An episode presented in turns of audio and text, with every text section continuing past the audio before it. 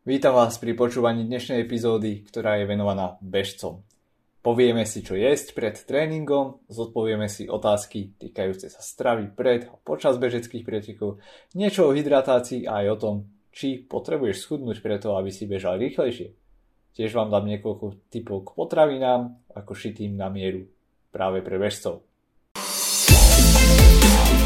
Ahoj priatelia, ak sa ku mne pridávate prvýkrát, vítajte. Som Daniel Weiss, certifikovaný výživový coach, edukátor, nadšenie z hybridných športov. Tento podcast som vytvoril, aby som vám pomohol robiť rozumné rozhodnutia o výžive, tréningu, zlepšiť svoje zdravie, cítiť sa energicky a vyzerať atleticky. Denne spolupracujem s ľuďmi, ktorí chcú jednoducho vyzerať a cítiť sa lepšie, ale aj prekonávať sa a takisto aj s fitness profesionálmi, ktorí sa chcú istiť, že svojim klientom poskytnú tie najlepšie praktické rady. To všetko by nebolo možné bez správneho nastavenia myslenia, návykov a preto sú aj tieto faktory dôležitou súčasťou tohoto podcastu. Do pozornosti by som vám taktiež chcel dať príručky, ktoré vám pomôžu zlepšiť vaše zdravie, energiu počas dňa a aj športový výkon. Nájdete ich na stránke sk.dan.vtv.eiss.eu lomítko zdroje.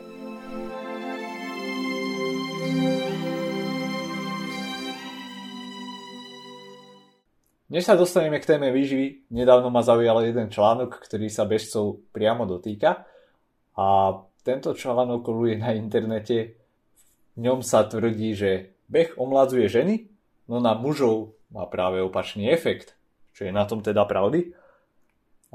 Je to dobrý príklad z toho, ako funguje hra na telefón, hlavne teda na sociálnych médiách, na internete. A čo sa tvrdí na začiatku, môže byť niečo úplne iné, ako k čomu sa dostaneme na konci. Čiže o čo teda ide? V jednej štúdii merali tvrdosť ciev u mužov a žien po 40 a zistili, že aktívne ženy a aktívni muži majú rozdielne výsledky. Porovnávali tam totiž tvrdosť aorty. V tejto štúdii vlastne využili meranie tvrdosť ciev ako metodiku na odhadovanie veku. Čiže na jednej strane mali biologický vek a porovnali to s tvrdosťou ciev u rôznych vekových populácií a zistili tým, že u žien, ktoré praktizujú aktívne kardio, bol vek vzhľadom teda na tú tvrdosť aorty až o 6 rokov nižší ako ich biologický vek. Avšak u športujúcich mužov zistili opačný efekt. Odhadovaný vek na základe tvrdosti aorty bol u nich o 9,6 roka vyšší než ich biologický vek. Dalo by sa teda povedať, že beh alebo kardio u nich mužov spôsoboval starnutie. Že čo si z toho vziať? No, Môže to spôsobiť strašidelne, ale keď sa na to tak pozrieme s nadhľadom, musíme sa pozrieť na to aj, čo nám hovoria ostatné nejaké štúdie týkajúce sa behu, benefitov kardiovaskulárneho cvičenia a pozrieť sa na to teda v kontexte celkových informácií, ktoré na túto tému máme.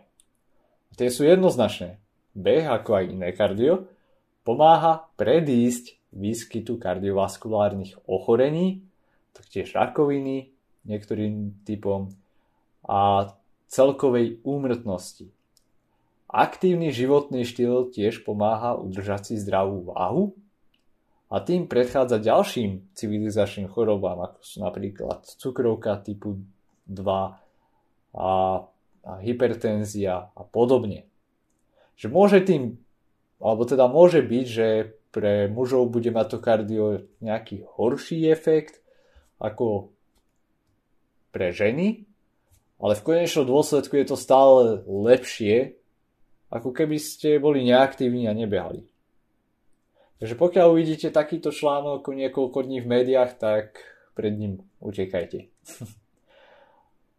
v popise epizódy mimochodom nájdete aj odkaz na štúdiu, ktorá skúmala práve asociáciu risku kardiovaskulárnych ochorení, um, taktiež teda tej spomínanej rakoviny a umrtnosti vzhľadom na bežcov a bežeckú populáciu.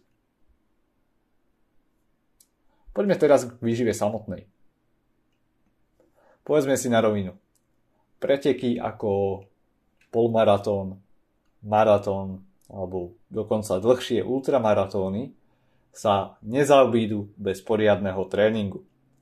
A trénovať treba nielen nohy, ale v tomto prípade aj žalúdok. A kým sa dostaneme k otázkam a odpovediam, toto je téma, ktorá sa stále objavuje dokola a dokola tráviace ťažkosti počas behu, ľudia trénujúci nalačno, pretože je, nevedia stráviť jedlo. Takže poďme si o tomto niečo povedať. Pri dlhých pretekoch, akými sú ultrabehy, maratóny, ale aj polmaratóny, v zásade závisí, koľko času strávite na nohách. Je potrebné doplňať energiu, pokiaľ si to nechcete len prejsť, ale tie preteky, behy si aj užiť a preto je potrebné aj trénovať žalúdok. A hlavne počas tej fyzickej záťaže, pretože to trávenie funguje inak počas fyzickej záťaže, ako keď doma sedíte na gauči a najete sa a ste v pohode. Trávenie je napríklad počas stresu značne spomalené, trávenie má, alebo respektíve svaly si berú všetku tú krv a kyslík a aj kvôli tomu je to trávenie spomalené.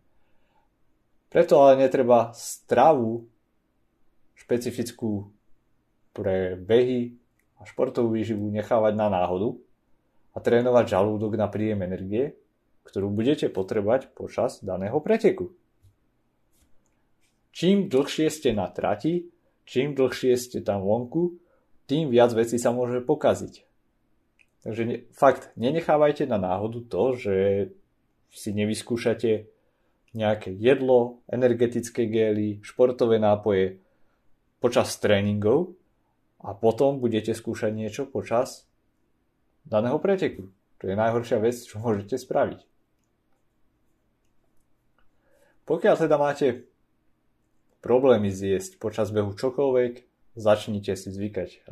Na začiatok odporúčam trénovať počas behu prijímať nejaké tekutiny, môžete začať s vodou, nejaké jontové nápoje, športové nápoje a postupne pridávať gely alebo napríklad ísť behať krátko po jedle. Tým sa váš žalúdok a tráviaci trakt začne lepšie prispôsobovať na toto, začnete si na to postupne zvykať a bude sa vám lepšie bežať a verte mi, že budete za to vďační. Ako dlho to trvá? Odporúča sa zhruba 5 až 10 týždňov, hlavne pred nejakým ultramaratónom, ak máte, alebo maratón, tak treba začať už vtedy a trénujte to hlavne počas tých dlhých behov, ale odporúčam vlastne aj keď máte kratšie behy, napite sa vody alebo trénujte s tými tekutinami v žalúdku. Počas týchto tréningov žalúdka si nájdete vhodný zdroj energie a zistíte, ako vám to funguje. Čiže opäť nebudete skúšať niečo nové na trati počas preteku a nezistíte tak ako ja, že napríklad takú arašidovú tyčinku počas ultrabehu nie, že to jednoducho nie je najlepšia voľba. Prežu, doteraz si pamätám ten pocit, ako som bol na Kubinskej holi, prežúval som arašidy, lepilo sa mi to v ústach, jednoducho celé zle. Že nenechávajte si to na poslednú chvíľu, trénujte s tým stále. Samozrejme sú tu nejaké individuálne rozdiely, špecificky väčšinou ženy mávajú viac problémy s trávia, alebo teda s ako muži. A taktiež napríklad ovplyvňuje to nielen teplota a fyzický výkon, ale aj teda miera vyčerpania, teda ten stres, na čo ste zvyknutí, zdroj sacharidov alebo to, čo jete počas toho tréningu, čo ste si dali možno večer pred alebo ráno a taktiež aj ženský cyklus. Takže v zásade trénujte žalúdok a zistíte, čo vám sadne lepšie a postupne si môžete zvykať na vyšší príjem energie, ale určite pokiaľ chcete behať maratóny, pokiaľ chcete behať ultramaratóny, musíte sa naučiť jesť. A teraz k jednému mýtu. Ak chcete rýchlejšie behať, musíte schudnúť. Je síce pravda, že vytrvalostné športy sú úzko späté s telesnou hmotnosťou, to však ale neznamená, že vždy každý bežec za každých okolností by sa mal snažiť byť čo najľahší. Treba si nájsť svoju pretekovú váhu. A tá preteková váha je, dá sa povedať, správny pomer medzi tým, koľko, vlastne, koľko vážite a akú máte silu vzhľadom ku svojej váhe. Čiže najlepší pomer výkonu k hmotnosti. Táto váha, ideálna preteková, neohrozuje váš celkový výkon. To znamená, že niekedy môžete byť ľahší, ale celkový výkon ide dole, zase byť ťažší neznamená, že váš výkon pôjde nutne hore, že je tam nejaká tá miera, kedy budete mať ideálny výkon. Zároveň vás udržuje zdraví a dlhodobo. Môžete krátkodobo mať benefit z toho, že schudnete, zrýchlite budete mať lepší pomer výkonu a hmotnosti, ale za akú cenu? Poviem príklad. Bežci, ktorí rýchlo schudnú pred maratónom alebo pred nejakým pretekom, kým sa dostanú na pretek, nachladnú, v extrémnejších prípadoch si privodia nejaké únavové zlomeniny a podobne v dôsledku nedostatočného príjmu energie. Čiže no, áno, možno v tréningoch sa zlepšíte, ale čo ak sa nedostanete na pretek ani. Zdravie je prvoradé. A toto sa často stáva, že bežci sa snažia za každú cenu schudnúť. Dokonca v prvú sezónu, prvý rok majú lepšie výsledky, pretože schudli. Majú lepší pomer sily k váhe na druhý rok sa snažia ešte viac. Pretože sú motivovaní, chcete byť ešte rýchlejší, chcete trénovať ešte lepšie, ale už to začne upadať. A vtedy začnú tlačiť na pílu ešte viac. Čiže dostanú sa ešte do väčšieho deficitu, zranenia sa kopia, tréningové adaptácie sa zhoršujú. A toto som spomínal v podstate v epizóde alebo teda v článku špecificky pre poruchy príjmy potravy a nájdete to taktiež v popise epizódy. Znamená to teda, že by ste mali za každú cenu chudnúť, pokiaľ chcete behať rýchlejšie? Nie. Pokiaľ ste obezní, určite vám to pomôže. Pokiaľ už ste nejaký športovec, bežec, ktorý má relatívne nízke percento tuku. A pokiaľ máte príliš málo svalov, niekedy vám pomôže aj nadobudnúť nejaké svaly navyše. Toto bol aj môj prípad. Poďme teraz na otázky a odpovede. Tieto otázky mi prišli buď správou priamo cez sociálne siete, špecificky na Facebooku, alebo prostredníctvom e-mailu na otázky zavinač dan eiss.eu. No, prvá otázka. Prečo po tréningu zjem všetko, čo vidím? Je tu veľa rôznych dôvodov, ale v zásade, čo býva najčastejšie, je nedostatočný príjem energie počas dňa, nedostatočný príjem energie pred behom alebo počas behu. Typicky to vydáme u bežcov, ktorí o, idú, zvyčajne teda majú nejaký ťažký tréning alebo dlhé behy, ktoré vlastne patria k tým ťažším tréningom. Idú nalačno alebo počas toho behu 90 minútového si nedajú nič, potom prídu domov a zjedli by všetko. Jednoducho takto to je. Keď sa dostanete do nejakého deficitu, možno môžete mať aj hlad potlačený. Hodinu, dve hodiny po tréningu, možno ste to aj postrehli po nejakom preteku. Možno aj v ten deň vám nechutí až tak jesť, ale ten hlad vás dobehne neskôr a vtedy by ste už fakt, že zjedli všetko. Ja si pamätám, po prvom ultra som mal 3 dní, keď by som zjedol aj klince. Takže nedostatočný energetický príjem v zásade. To je taký najdôležitejší faktor. Rád behávam po večeri, ale mávam pod nej veľa plynov. Je to normálne? Tak v zásade je to normálne do istej miery, ale čo znamená veľa plynov? To je také, že viac ako zvyčajne. Záleží, hej, že mať vetri je normálne. O, toto ale špecificky bola otázka od vegána a preto by som to smeroval aj trošku iným smerom. Takto. Po, po príbehu alebo popri fyzickej aktivite ako je kráčanie, je to dobré na trávenie. Hej, choďte na prechádzku, pomôže vám to aj s pohybom čriev a v konečnom dôsledku teda aj s trávením. Čiže aj počas toho behu, či je ľahší beh alebo ťažší, tak jednoducho tie čreva sa začnú hýbať a začnú sa uvoľňovať aj vetry. Je normálne, že nejaké tie plyny sa uvoľňujú počas trávenia, hlavne pokiaľ ste mali určité potraviny. Pre niekoho strukoviny, pre niekoho proste kapusta a tak ďalej. V zásade potraviny, ktoré sú bohaté na vlákninu.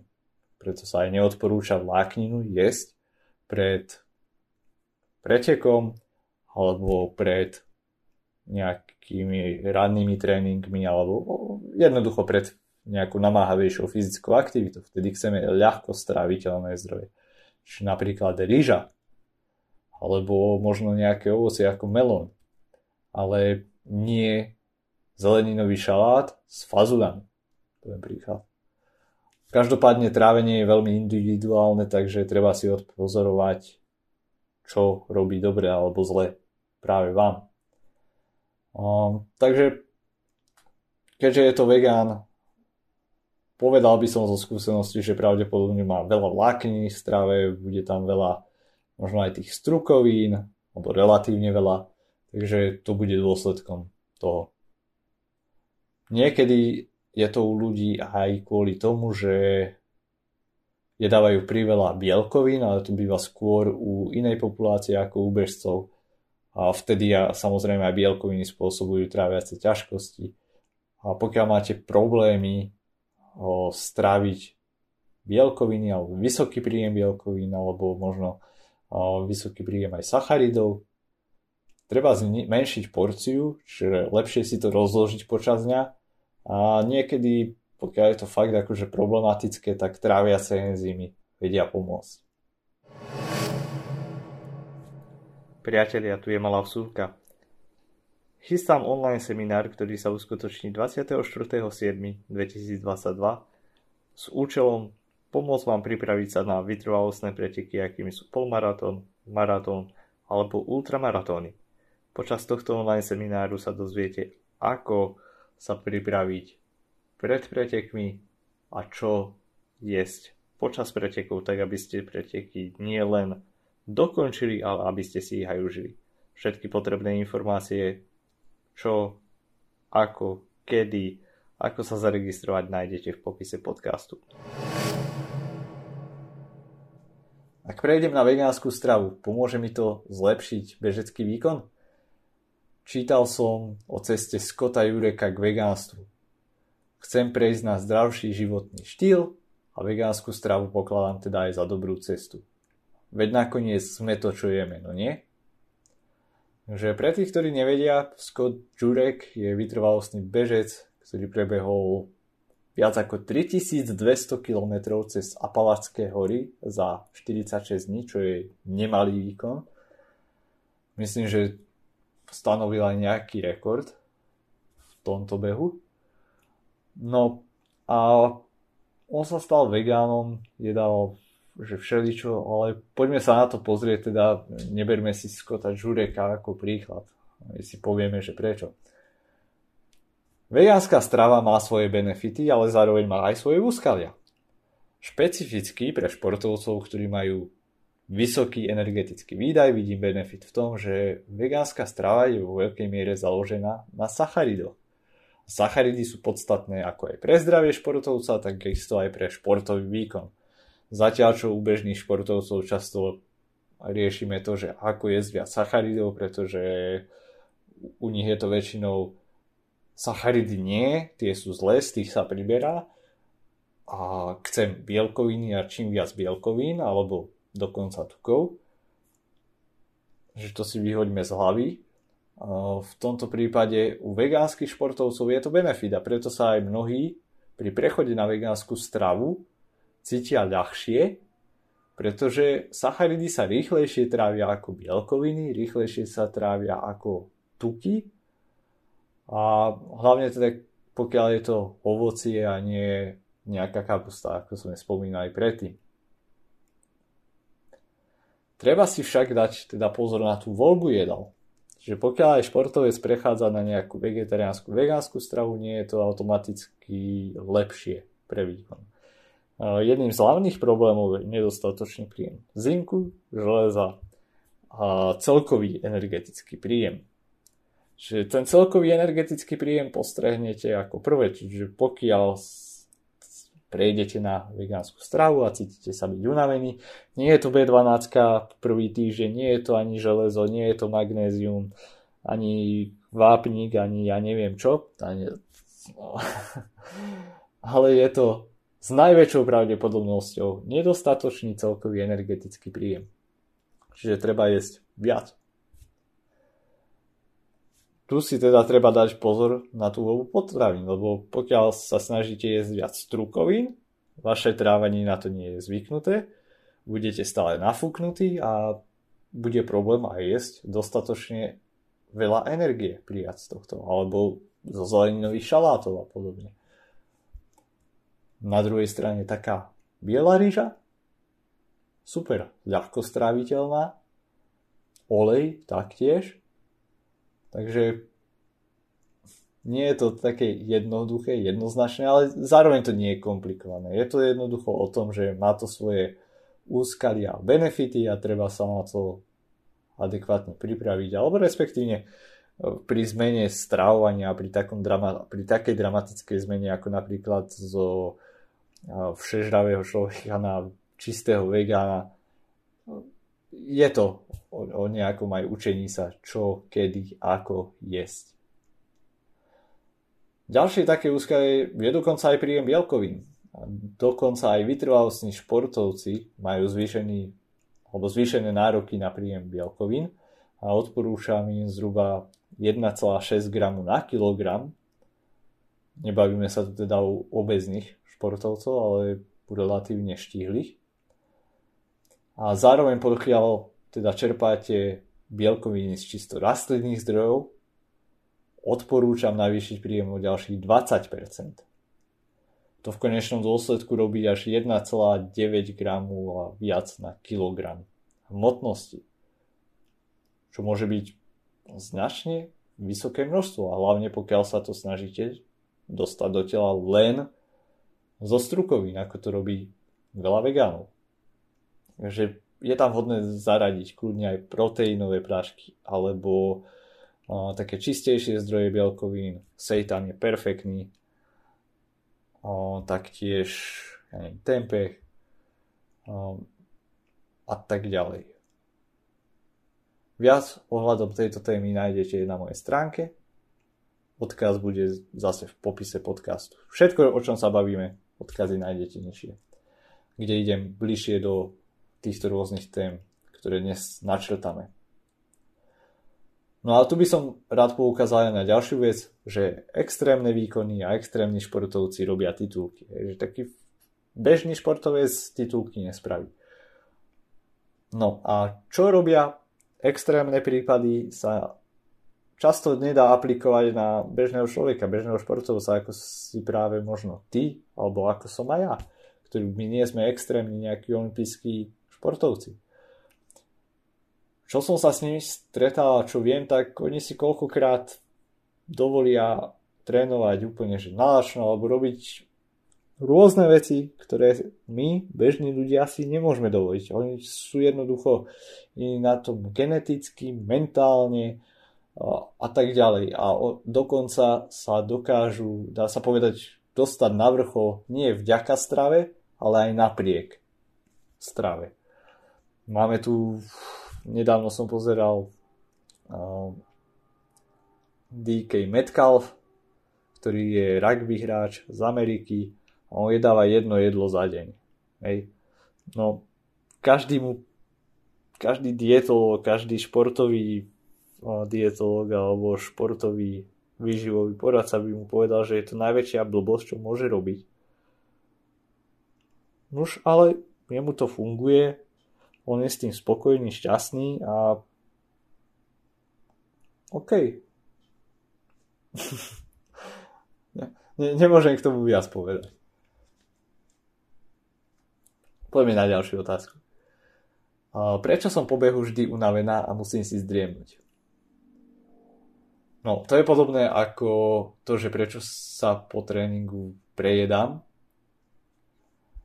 Je normálne, že po nejakých, hlavne teda tých ťažkých tréningoch, alebo keď je vonku horúco, tak môžeme byť viac unavení, ale nie je normálne, ak je to bežná záležitosť. A s týmto sa často stretávam u bežcov. Typické dôvody, prečo máme zvýšenú únavu, pokiaľ je to teda typické, je nedostatok spánku, oddychu, relaxu, regenerácie, celkovej hydratácie, hydratácie pred tréningom, počas, ale aj po tréningu, a toto platí hlavne v horúcich dňoch. A pamätajme na to, že hydratácia nie je len voda, ale patria sa im aj elektrolyty. Môžete piť veľa tekutín, ale elektrolyty vám umožnia, aby to telo tú vodu aj udržalo si a absorbovalo a neprešlo to len tým telom. Čiže ináč povedané, pokiaľ by ste pili čistú vodu, vo veľkom množstve bez elektrolitov, tak by ste sa dehydrovali. A príznaky sú také isté ako pri hyponatrémii, čiže keď máte nedostatočný príjem tekutín, bolesti hlavy, dloby a podobne. Takže na to si treba dať pozor. Ďalším faktorom, kedy bývajú ľudia často unavení po tréningu, je pokiaľ trénujú náročno zvyčajne ráno tréning náročno, potom po tréningu príde obed a po obede človeka vypne. Jednoducho vytvoril sa príliš vysoký stres na to, aby ste ho zvládli. A to telo to možno, alebo nepocíti, nemusíte to pocítiť hneď po tom tréningu, ale v momente, keď sa organizmus dá trošku do kľudu, a vtedy človeka vypne. Z mojej vlastnej skúsenosti a zo skúsenosti z práce s klientmi, s bežcami, pokiaľ behali na lačnom alebo mali nedostatočný príjem už predchádzajúci spomínaných tekutín alebo sacharidov počas špecifických dlhých behov alebo dlhých tempových behov, dlhých tréningov, ťažkých tréningov, tak ich zvyklo vypnúť a nemali energiu zvyšok dňa. Keď sme zaradili či už tekutiny, ovocné smuty a podobne, jednoducho energetické gely počas toho behu, tak nemali taký ten útlm alebo ich nevypínalo už po tom tréningu. Takže jednoduchá vec. Neoberajte sa energiu, nevyčerpávajte sa zbytočne veľa. Regenerácia začína už počas tréningu. Tým príjmom sacharidov, tekutín, elektrolytov a v neposlednom rade nedostatočný prísun energie pred a počas tréningu. Čo v takom prípade teda odporúčam? Počas kratších tréningov a behov, ktoré trvajú možno menej ako hodinu, zadáte aspoň nejaký športový nápoj, ktorý obsahuje teda tekutiny, elektrolyty, sacharidy. Môžete si ich kúpiť, namiešať, sú relatívne lacné, ale na mojej stránke nájdete aj taký domáci recept na domáci športový nápoj založený vlastne na ovocných šťavách. Popis, e, v popise epizódy nájdete teda link naň. A bude to na stránke tohto podcastu, tejto epizódy. Pri dlhších tréningoch, teda tie, ktoré trvajú viac ako 60 minút, e, je vhodné zaraďovať už aj nejak viac energie a to môže byť teda v podobe energetického gelu, možno nejakých ďatlí, najlepšie čerstvých, nesušených, ale môžu byť aj sušené. Energy tyčinky, populárne sú napríklad z ďatlovej pasty, alebo aj iné. Jednoducho hocičo ľahko straviteľné. Alebo ešte sú celkom fajn uh, detské výživy, založené vlastne z jablkovej uh, z jablok, z varených jablok. To je super vec. A tu by som ešte upozornil na to, že veľa bežcov používa ako predtréningovku, keď sa cítia slabý, kávu. A to zvyčajne býva v poobedných hodinách, ale taktiež aj ráno. Ráno dám si kávu, idem na lačno. Po obede som vyčerpaný z práce, dám si kávu ako nakopávač a idem trénovať. No, ale nemýlte si kávu s energiou alebo kofeín s energiou tie vás síce nakopnú, ale je to požičaná energia a zaplatíte za ňu po tréningu a aj s úrokmi. Znamená, že potom vás vypne alebo budete viac unavení. Podobne radšej si dajte ovocie, banán pred tréningom. Napríklad idem z práce, dám si banán cestou na tréning o pol hodinu, banán je už strávený, a môžem ísť trénovať. Alebo aj polku banánu. Je to lepšie ako nič. Čiže nepožičiavajte si energiu vo forme kofeínu, beta-alanínu a neviem čoho, ale jednoducho doprajte telu to, čo chce. Energiu. Energia je jedlo. Že to by bolo tak zhrnutie tých najčastejších otázok, ktoré som dostal v poslednej čase, týkajúcich sa výživy športovcov pred, počas tréningu. A ako som spomínal, všetky podstatné informácie, ktoré sme spomínali tu, ktoré idú hĺbšie do špecifických tém, nájdete v popise tejto epizódy. A taktiež by som vás chcel pozvať na online seminár, ktorý sa uskutoční 24.7.2022. Bude zameraný na výživu, ako sa pripraviť na polmaratón a dlhšie pre, preteky z pohľadu výživy, ako sa uistiť, že si natrénujete žalúdok tak, aby ste si preteky nielen odbehli, ale aby ste si ich aj užili, po prípade sa aj prekonali a dali si nejaké svoje PR. Pokiaľ sa nebudete môcť zúčastniť v ten deň, zaregistrujte sa Záznam z tohto semináru bude dostupný 2 týždne po ukončení, alebo teda počas dvoch týždňov po ukončení, takže si môžete zliadnúť hoci kedy vo svojom voľnom čase. A ja sa teším na vás. Nájdete link na registráciu a všetky potrebné informácie k tomuto taktiež v popise epizódy podcastu. Vám prajem pekný deň a pokiaľ sa vám podcast páčil, nezabudnite ho ohodnotiť, zdieľať s niekým, kto bude mať z toho benefit.